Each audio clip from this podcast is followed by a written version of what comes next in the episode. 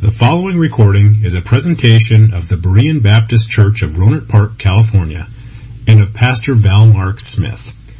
We are an independent Baptist congregation committed to the accurate presentation of the historical doctrines of the faith. We welcome your visit to our services anytime here in the Rohnert Park area.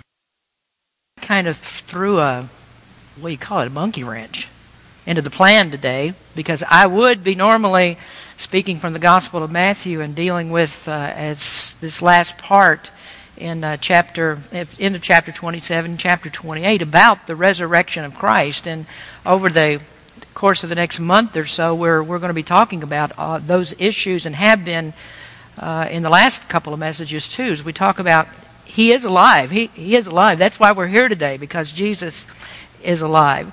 But I decided today that I would depart from our study of the Gospel of Matthew. I knew many of our folks would be away, and I suppose, I hope that, that many of them would like to hear the continuing story that we have going on towards the end of the Gospel of Matthew. So I'm going to interrupt that for, for a little bit today, and we're going to talk about something else.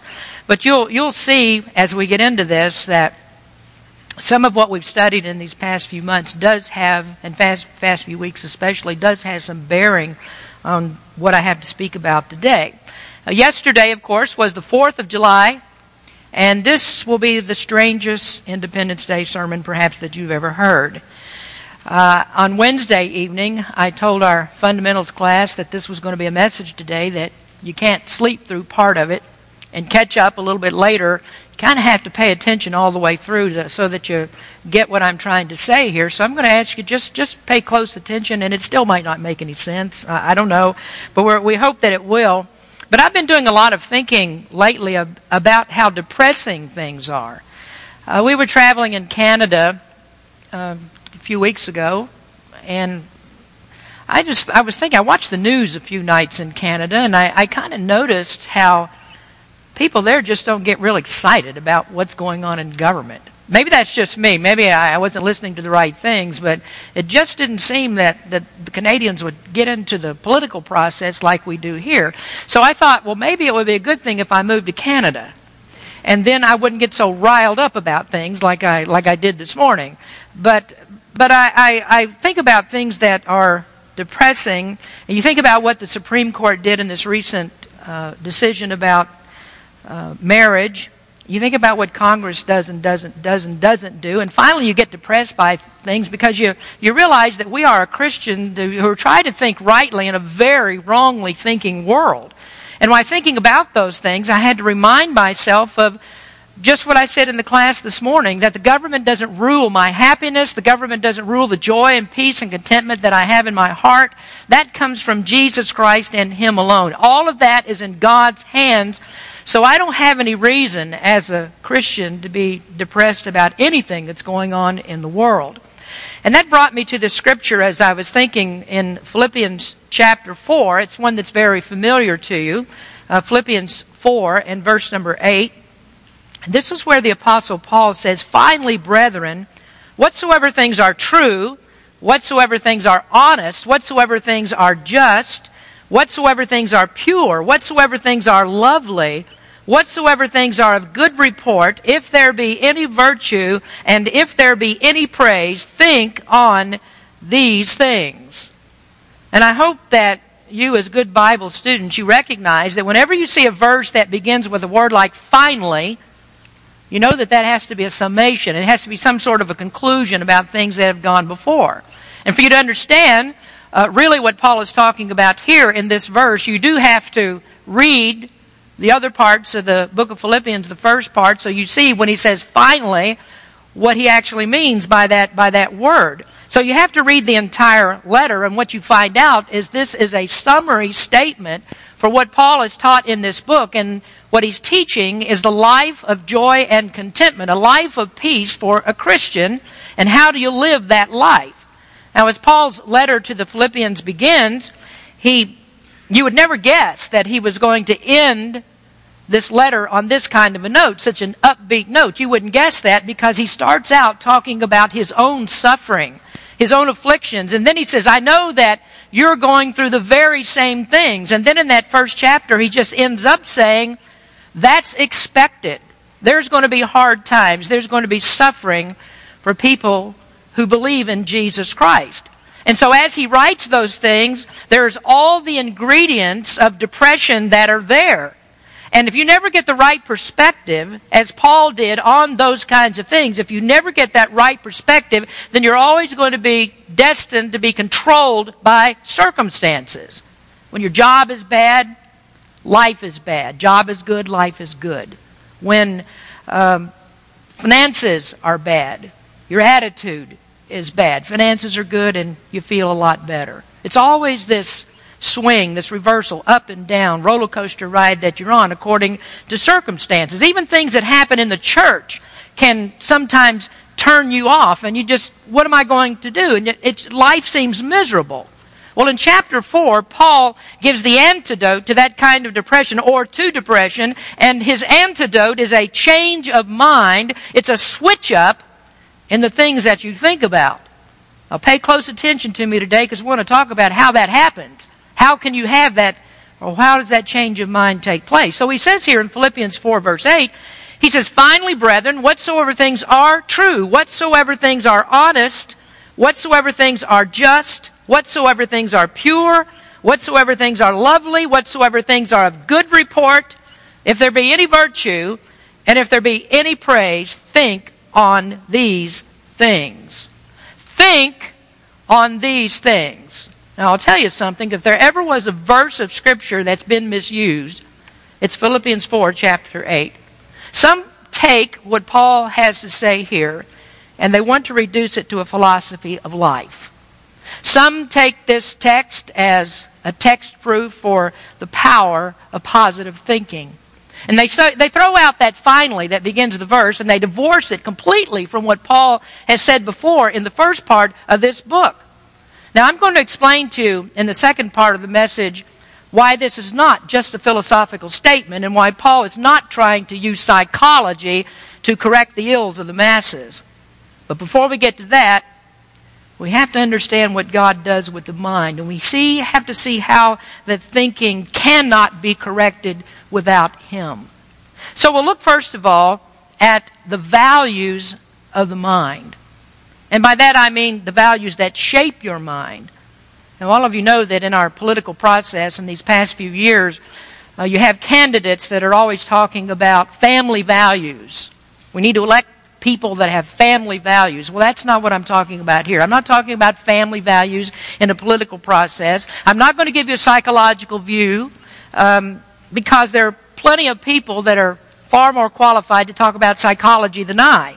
But what I want to give you is just a short theological, biblical view of the difference of the mind before and after salvation. And the Bible deals quite extensively with the mind, or if you prefer to use uh, biblical terms here, if you want to talk about the heart. Essentially, we're saying the same thing. What is in your mind? What is in your heart? The Bible says that what's there is not really very good. In fact, it's very, very bad.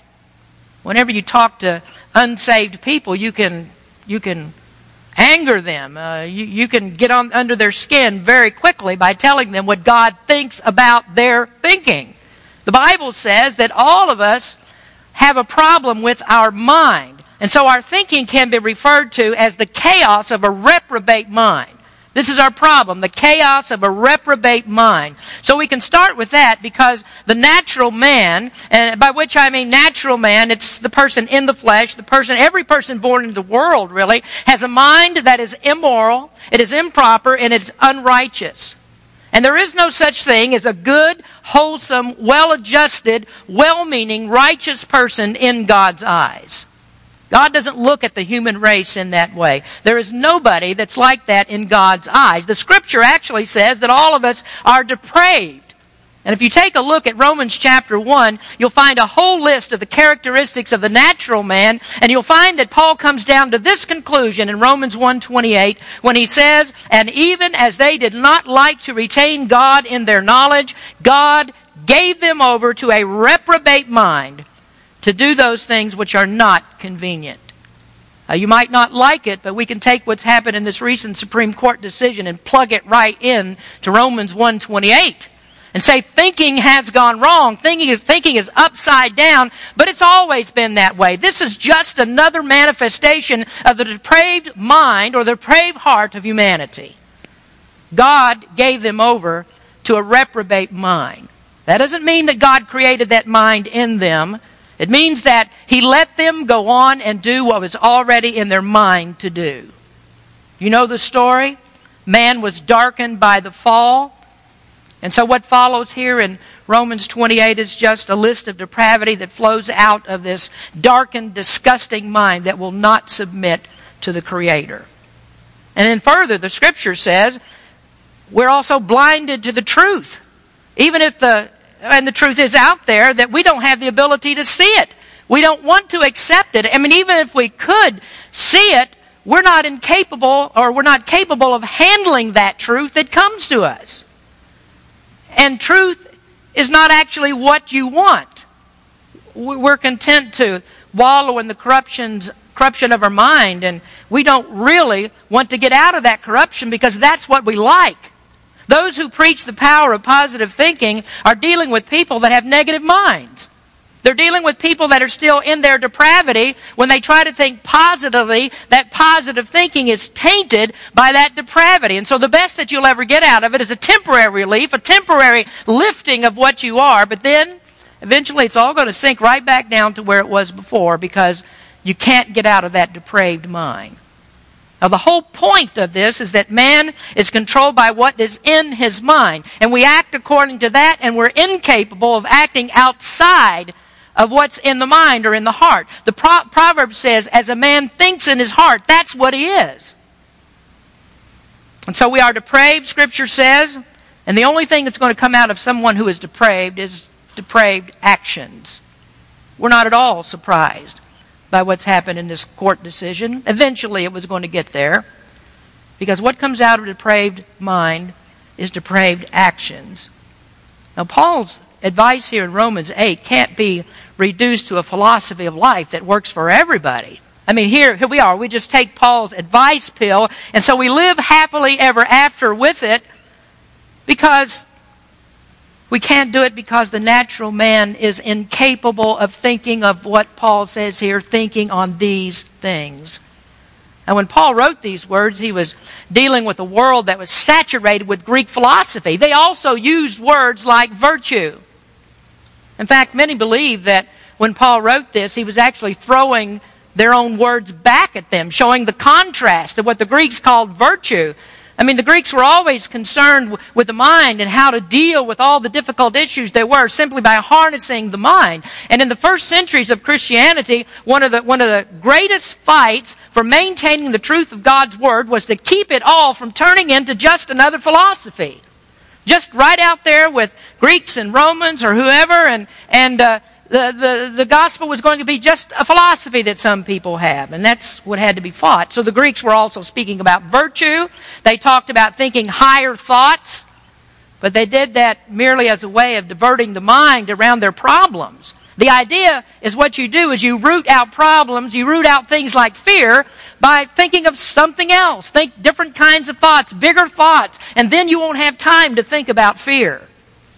And did you know, very sadly, that there are many Christian preachers who preach this passage of Scripture in, ver- in, the very same way? That the thing that you do is you just replace your bad thoughts with good thoughts, and those good thoughts become the filler that fill up the mind, that, that mind that has all these things rattling around inside of it, and the good thoughts become the filler so you can't think about bad thoughts any longer. True Christianity never approaches it that way.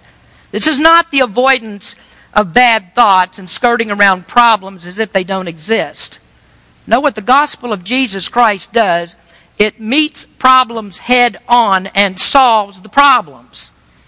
Well, that brings me to then the comprehension of the renewed mind. A renewed mind is one that has embraced the truth of the gospel of Christ because it has been changed from the rule and the dominion of our inherent depravity. That's what we say, or what we're talking about when we speak of being born again. That's the renewal. It's not a renewal of the flesh. Just as Jesus had to teach Nicodemus, he said, You don't enter a second time in your mother's womb. That's what Nicodemus said. That must be the solution of what you're saying. And Jesus says, That's not what it is. This is a whole thing that takes place by the Holy Spirit of God. It's a renewal of the Spirit so that the Spirit controls the actions of man. And so it's a reversal of the characteristics of the mind that we read there in Romans chapter 1. It's a removal of those blinders of the natural man. Now, this is what Paul says in 1 Corinthians chapter 2, verses 11 to 14. He says, For what man knoweth the things of a man, save the spirit of man which is in him? Even so, the things of God knoweth no man, but the Spirit of God. Now we have received not the Spirit of the world, but the Spirit which is of God, that we might know the things that are freely given to us of God. Which things also we speak, not in words which man's wisdom teacheth, but which the Holy Ghost teacheth, comparing spiritual things with spiritual. But the natural man receiveth not the things of the Spirit of God, for they are foolishness unto him, neither can he know them, because they are spiritually discerned.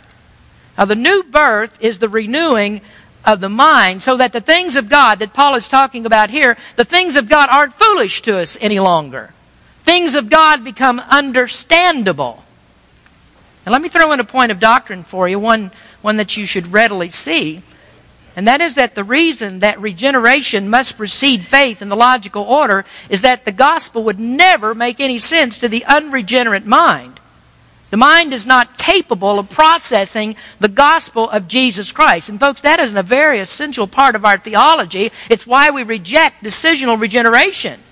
Man cannot be regenerated by God simply offering him the gospel, a choice to believe or not to believe, because in that unregenerate state, he cannot believe. His mind is not capable of that. He's lost the ability to believe God in the fall. And that's why every person has turned against God. So when a preacher says, well, God's done all that he can do for you, Christ has died for your sins, now it's up to you to believe, that preacher leaves you right where he found you.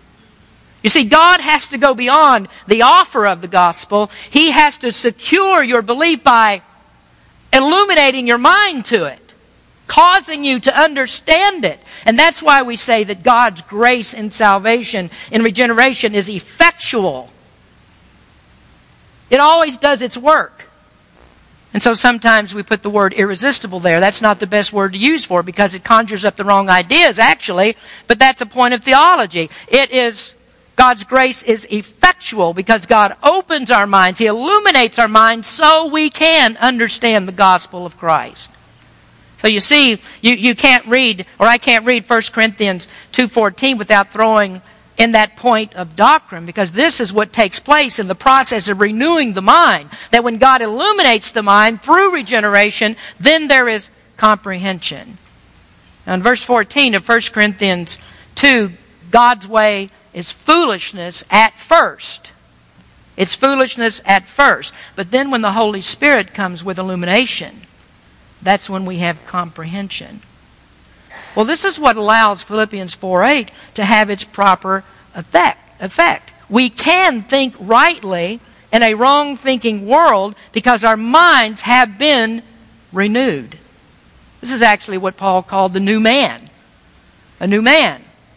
We're, we're different. We're not the old person that we used to be. When Christ saves us, when He regenerates us, we become new people. This is what he writes in Colossians chapter 3. He said, Lie not one to another, seeing that ye have put off the old man with his deeds. Now, th- there's the reason why you don't live like you did before. That's why you want to do what God says to do and you want to live for Him. It's because that old man has been put off. You've become a new person in Jesus Christ. And then he says, and have put on the new man, which is renewed in knowledge after the image of him that created him. That's the restoration of what we lost in the fall. We lost the image of God in our morality in the fall, but we regained that in Jesus Christ. Do you understand what I'm saying to you? We have our minds renewed into the image of God, into the image of Jesus Christ. Well, now we're getting down to the crux of the matter we're renewed in knowledge after the image of Him that created us, which brings us then to the second part of the message, and that is the virtues of Christ. Now, Paul speaks about the conflict that he has in his mind when he thinks about problems that were going on in the church at Laodicea and church at Colossae. And he wrote in Colossians chapter 2 that their hearts, speaking of those churches, that their hearts might be comforted, being knit together in love, and unto all riches of the full assurance of understanding, to the acknowledgement of the mystery of God and of the Father and of Christ, in whom are hid all the treasures of wisdom and knowledge. I said in this part I would explain why Philippians 4:8 cannot be reduced to a psychological proposition. Paul did not say, think on these things because these represent good ideals. Don't think on these things as something that's intangible, that this is an ethereal proposition. And you can do that. You can think about grass, you can think about trees, you can think about the blue sky. And people reduce what Paul is saying here to those kinds of things. Things like this Have you stopped to smell a rose today? Have you put a seed in the ground and watched a plant spring out and new life come forth? And they think this is the idea that Paul has. But this is not about cute little baby chicks. And it's not about springtime. It's not about going around smelling flowers. It's not an abstract idea that doesn't have anything tangible behind it, just a way of occupying your mind because it's been filled with everything else. Martyn Lloyd-Jones made this statement in his book, The Life of Joy and Peace. He said, The New Testament never asks us to contemplate ideas, it always calls upon us to look at the person. Now, in, in that sentence, the word person is capitalized because you probably figured this out by now that that person is Jesus Christ. In him are hid all the treasures of wisdom and knowledge. And so when you look at Philippians 4 8, you're not looking at, at detached ideas. These things are not detached ideas. This is not a philosophy. This is not, not something wispy and ethereal that you're looking at. You're looking at the person. You're looking at the one who embodies all of the virtues that are spoken of in these scriptures. And that's why it can't be a philosophy for the masses because Jesus is only real and understandable to those who have had their mind renewed by the gospel of Jesus Christ. Salvation gives us the capability of thinking in a different way.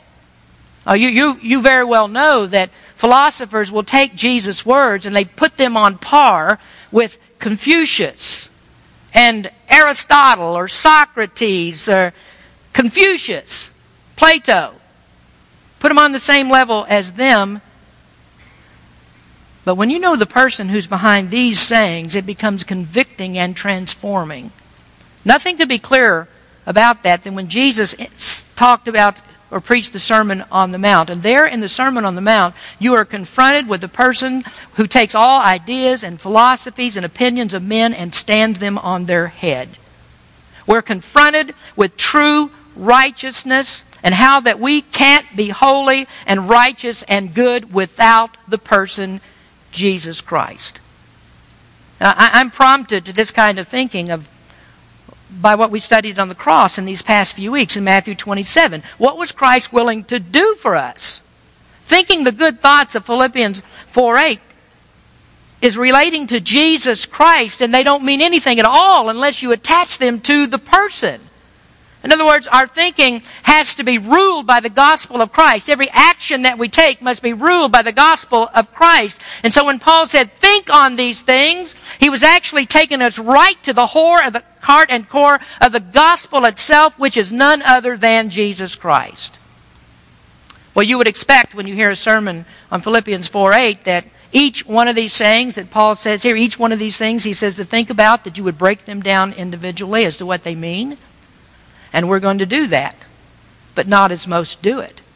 We're going to break down these things and apply them to Jesus Christ. For instance, it's not to think on things that are honest, because honesty is the best policy. It's not to think about things that are just, because we as Americans believe in liberty and justice for all. That's not what this means. That's the Greek philosophical approach.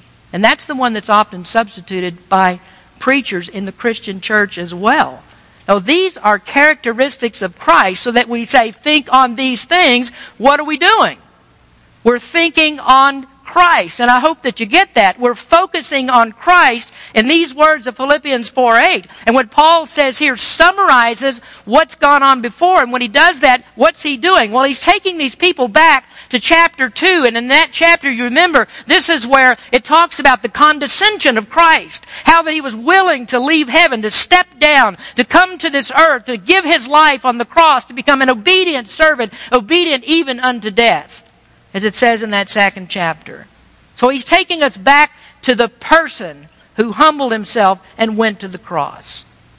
So let's take a few minutes to look at him because why are we here? To exalt Jesus Christ, aren't we?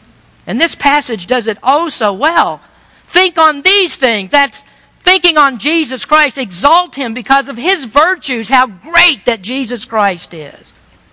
So he says, finally, brethren, whatsoever things are true, think on these things. So, what about Christ? Well, first we can say about him Christ is the treasure of truth.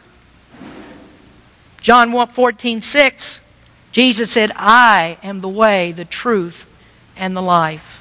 John 1 14, and the Word was made flesh and dwelt among us, and we beheld his glory. The glory is of the only begotten of the Father, full of grace and truth. John 1:17 for the law was given by Moses but grace and truth came by Jesus Christ.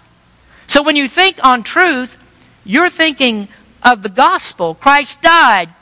Christ was buried. Christ arose from the dead like the lady sang about just a moment ago. That's the definition of the gospel according to Paul in 1 Corinthians chapter 15. Grace and truth came by Jesus Christ. The way of salvation came by Jesus Christ. The remedy for the curse of sin came by Jesus Christ. The renewal of our depraved mind came by Jesus Christ. And so despite the relativism of a pluralistic society, truth is found no place else but in Jesus Christ. He is truth. So when Paul says think on truth, he means to abandon all vain philosophies. Paul said to the young pastor Timothy, O Timothy, keep that which is committed to thy trust. Avoid profane and vain babblings in opposition of science falsely so called. And there, of course, you understand the science, the word science means knowledge. The gospel was committed to Timothy to avoid all knowledge that is in opposition to that gospel. Isn't that something that we need to hear in a world that's gone wrong?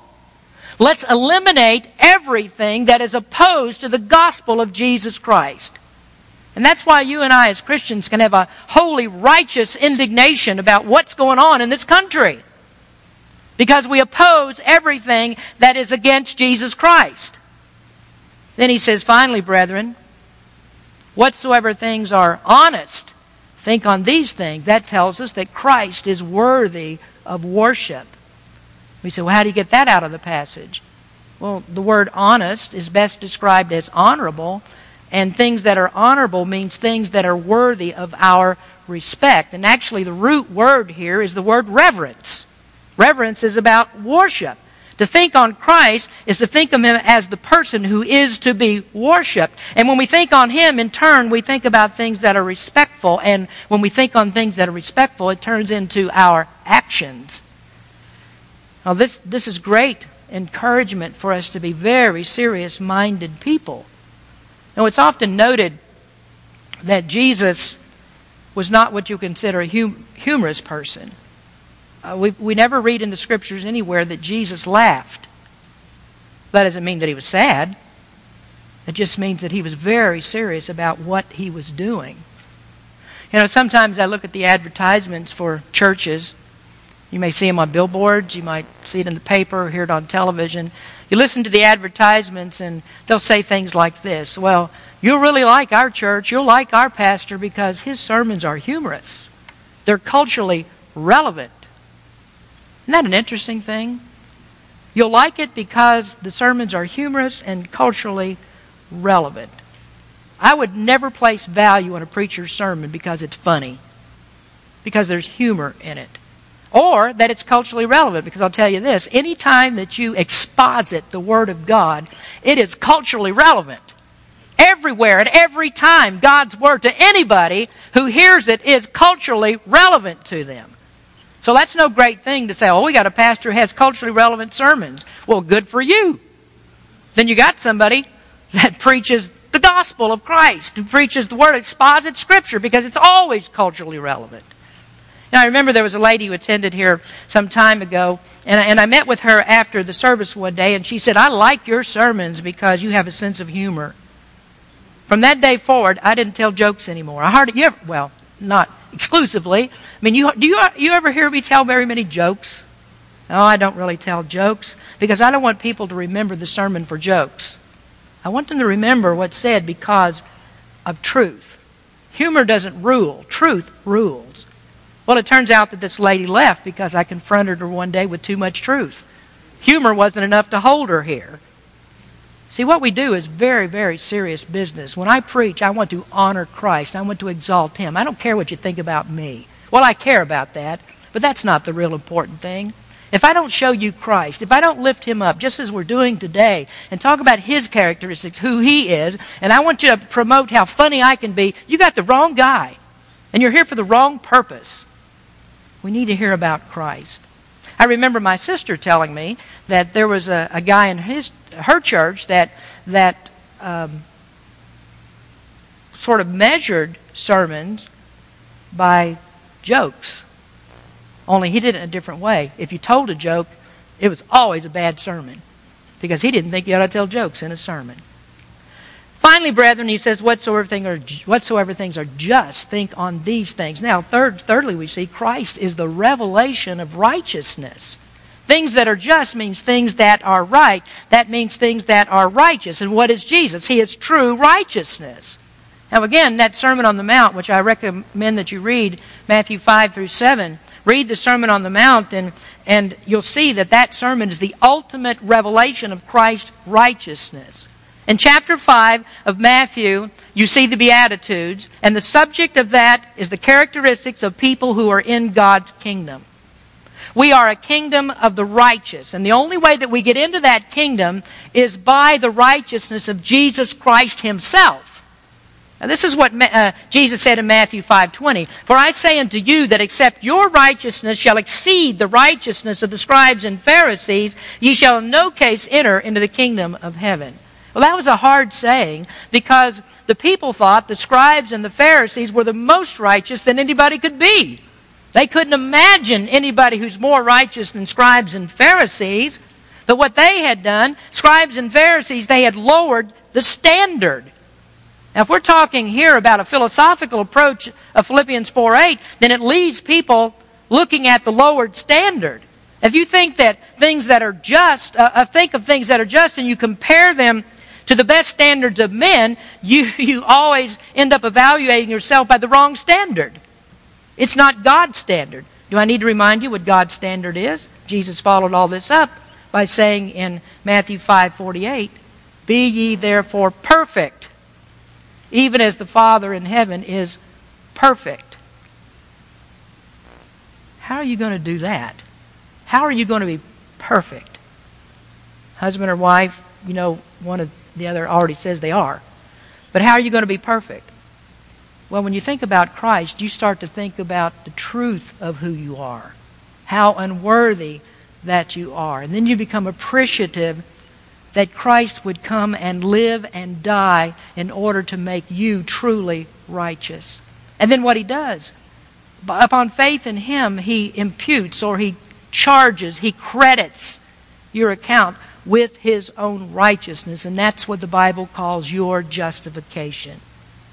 Now, I think that what Paul means to preach to us is to think about how much that Christ gave up. Go back to Philippians chapter 2 and think about that condescension. And when we think about how far he came down, that elevates us. That gives us higher thinking. Think what he did in coming down, and that takes us to the very heights of the majesty of God.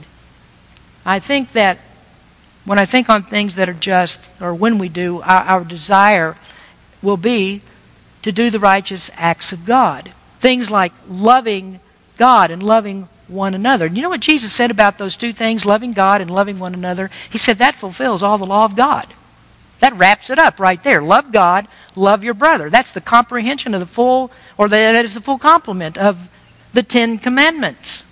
And God's commandments are righteous and just. Jesus said in Matthew 22, Jesus said to him, Thou shalt love the Lord thy God with all thy heart, with all thy soul, with all thy mind. This is the first and great commandment, and the second is like unto it, Thou shalt love thy neighbor as thyself. On these two commandments hang all the law and the prophets.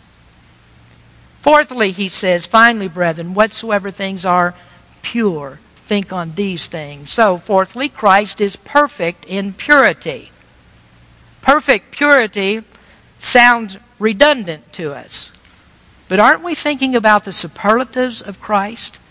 We think on Christ's purity, and what it's speaking of there is his holiness.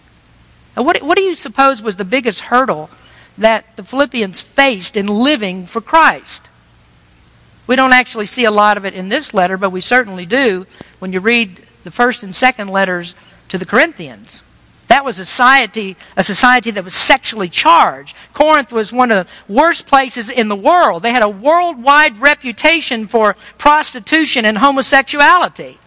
And Christians in Philippi weren't, weren't, immune to that because they were part of that same pagan worship. The worship of these people combined those things prostitution, homosexuality, that's all a part of their worship.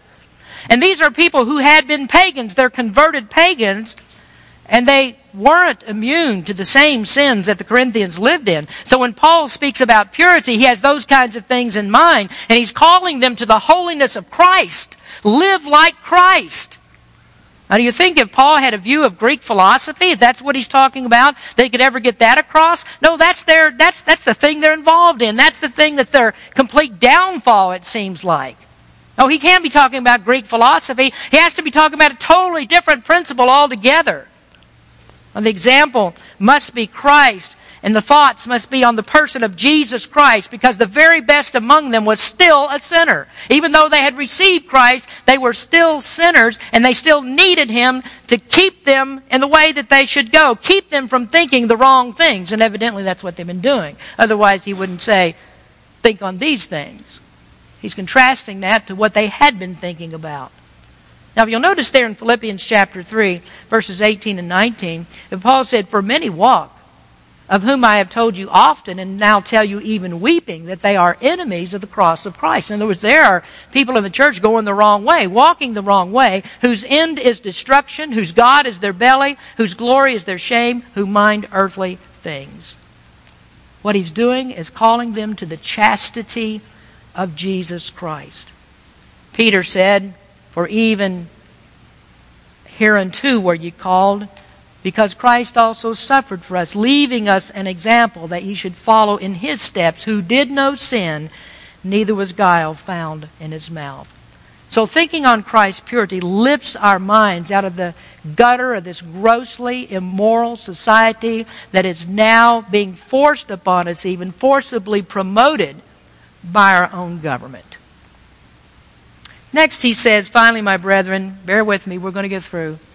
Finally, my brethren, whatsoever things are lovely, think on these things. So, fifthly, here, Christ is amiable and adorable. The word lovely is really kind of interesting because of all the words that are used about Christ in the New Testament, this is the only time that this word is used. He is lovely. It means amiable, it means pleasant and attractive. And isn't amiable a great word for Jesus Christ? He's such a great companion. Uh, Proverbs says, A man that hath friends must show himself friendly, and there is a friend that sticketh closer than a brother. And it may very well be that when Solomon wrote that proverb that he had David and Jonathan in mind. First Samuel says that they were so close that they were knit together. They were inseparable. That, that's what he's talking about. And doesn't that speak very clearly of Christ? In, in that passage that we read at the end of the 10 o'clock hour in Romans chapter 8, Paul spoke of adversity after adversity that comes upon Christians. And then he says, or, or he precedes that all those adversities by saying, Who can separate us from the love of Christ?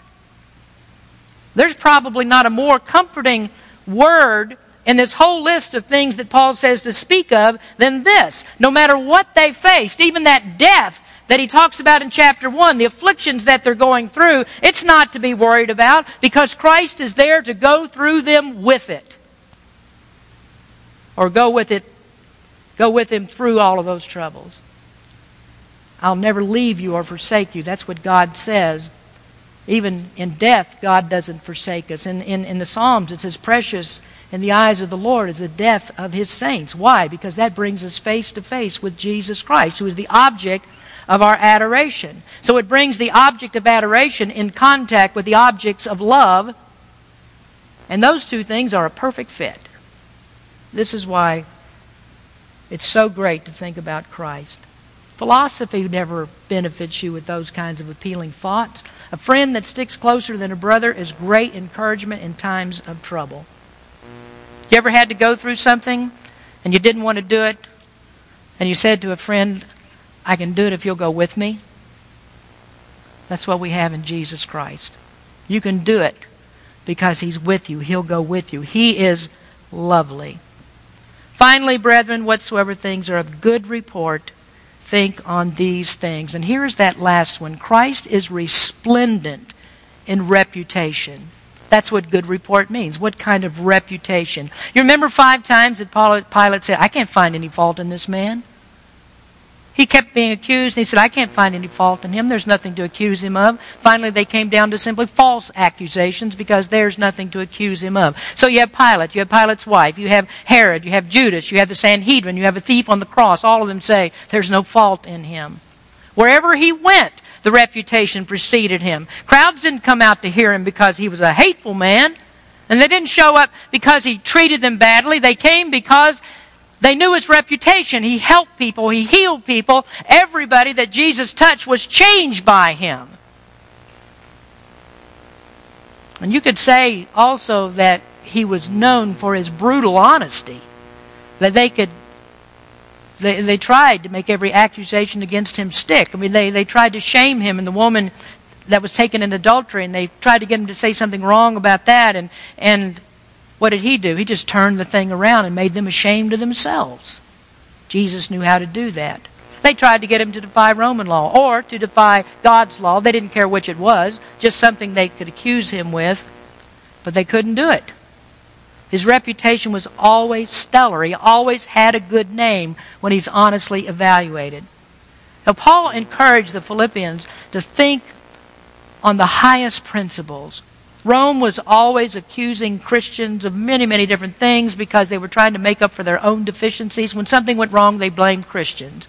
And goodness knows that Christians have plenty to be blamed for as far as what we are in ourselves. We have plenty to be blamed for. So what we can't do is hand over the darts that people use to stick us with. And how many times has this happened? I mean, the, the, the Corinthians needed to have a Christ like reputation, or they're not going to be able to reach the lost in their community. And that's no less true today that what we have done is our hypocrisies have kept many family members, many friends, many co workers away from Jesus Christ. We hand them the darts by which we are, or the nails by which we are crucified. Our hypocrisy, not living for Christ everywhere that we are, as though we always should. So he finishes finally with if there be any virtue, if there be any praise, think on these things. He's telling us keep thinking on Christ. And when you keep thinking on Christ, you'll keep coming up with more and more superlatives. So you see, Paul's not speaking here of a philosophy. This isn't detached, abstract thoughts. Our thinking has to be grounded in the concrete realities of who Christ is and what he's done for us. Alexander Maclaren wrote, Thinking on these things is not merely meditating upon abstractions, but is clutching and living in and with and by the living, loving Lord and Savior of us all. If Christ is in my thoughts, all good things are there. Another quote from Martyn Lloyd-Jones. He said, The gospel does not say, Now think beautiful thoughts and forget the others. The gospel comes to you and says, Are you as a Christian harboring thoughts like that? Did Christ die in order that you should go on thinking in that way and living in that way? Face yourself, says the gospel. Look at your own imperfections and then look into the face of Christ upon the cross and ask God to have mercy and compassion upon you. That is the Christian method. Not science of thought, but looking at yourself in the light of Christ and what He has done for you, bringing that sin, that foul, ugly sin immediately to Him, facing it yourself in His holy presence, and believing truly and absolutely and implicitly in His power. In view of all this, I would suggest that what Paul was saying to the Philippians was this your whole thinking and all your actions must be controlled by the gospel. I think that's a great summation of Paul's summation. You need to be changed by the gospel because that's the only thing that gives you the ability to think Christ like thoughts. This is elevating, it's stimulating.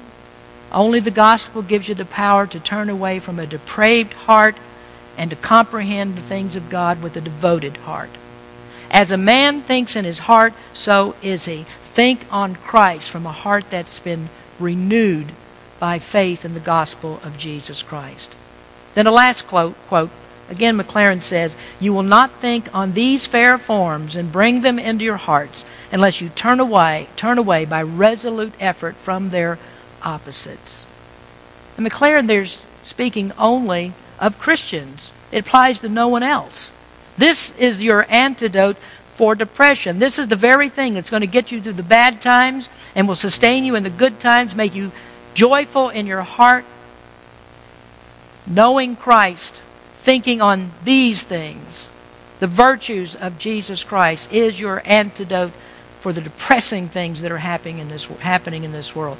Put it all, put all your hope and confidence in Him. Look to Him, and fill your heart, have your heart filled with the Holy Spirit of God. Think on these things. Let's pray. Father, we thank you for your word and the value that we receive by looking into it closely and understanding that everything that we read in Scripture is going to come around ultimately to Jesus Christ.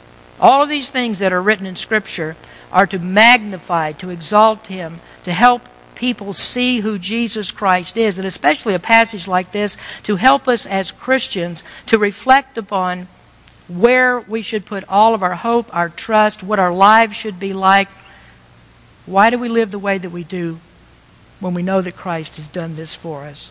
Help us, Lord, to understand that. Thank you for listening to this presentation of the Berean Baptist Church of Rohnert Park, California.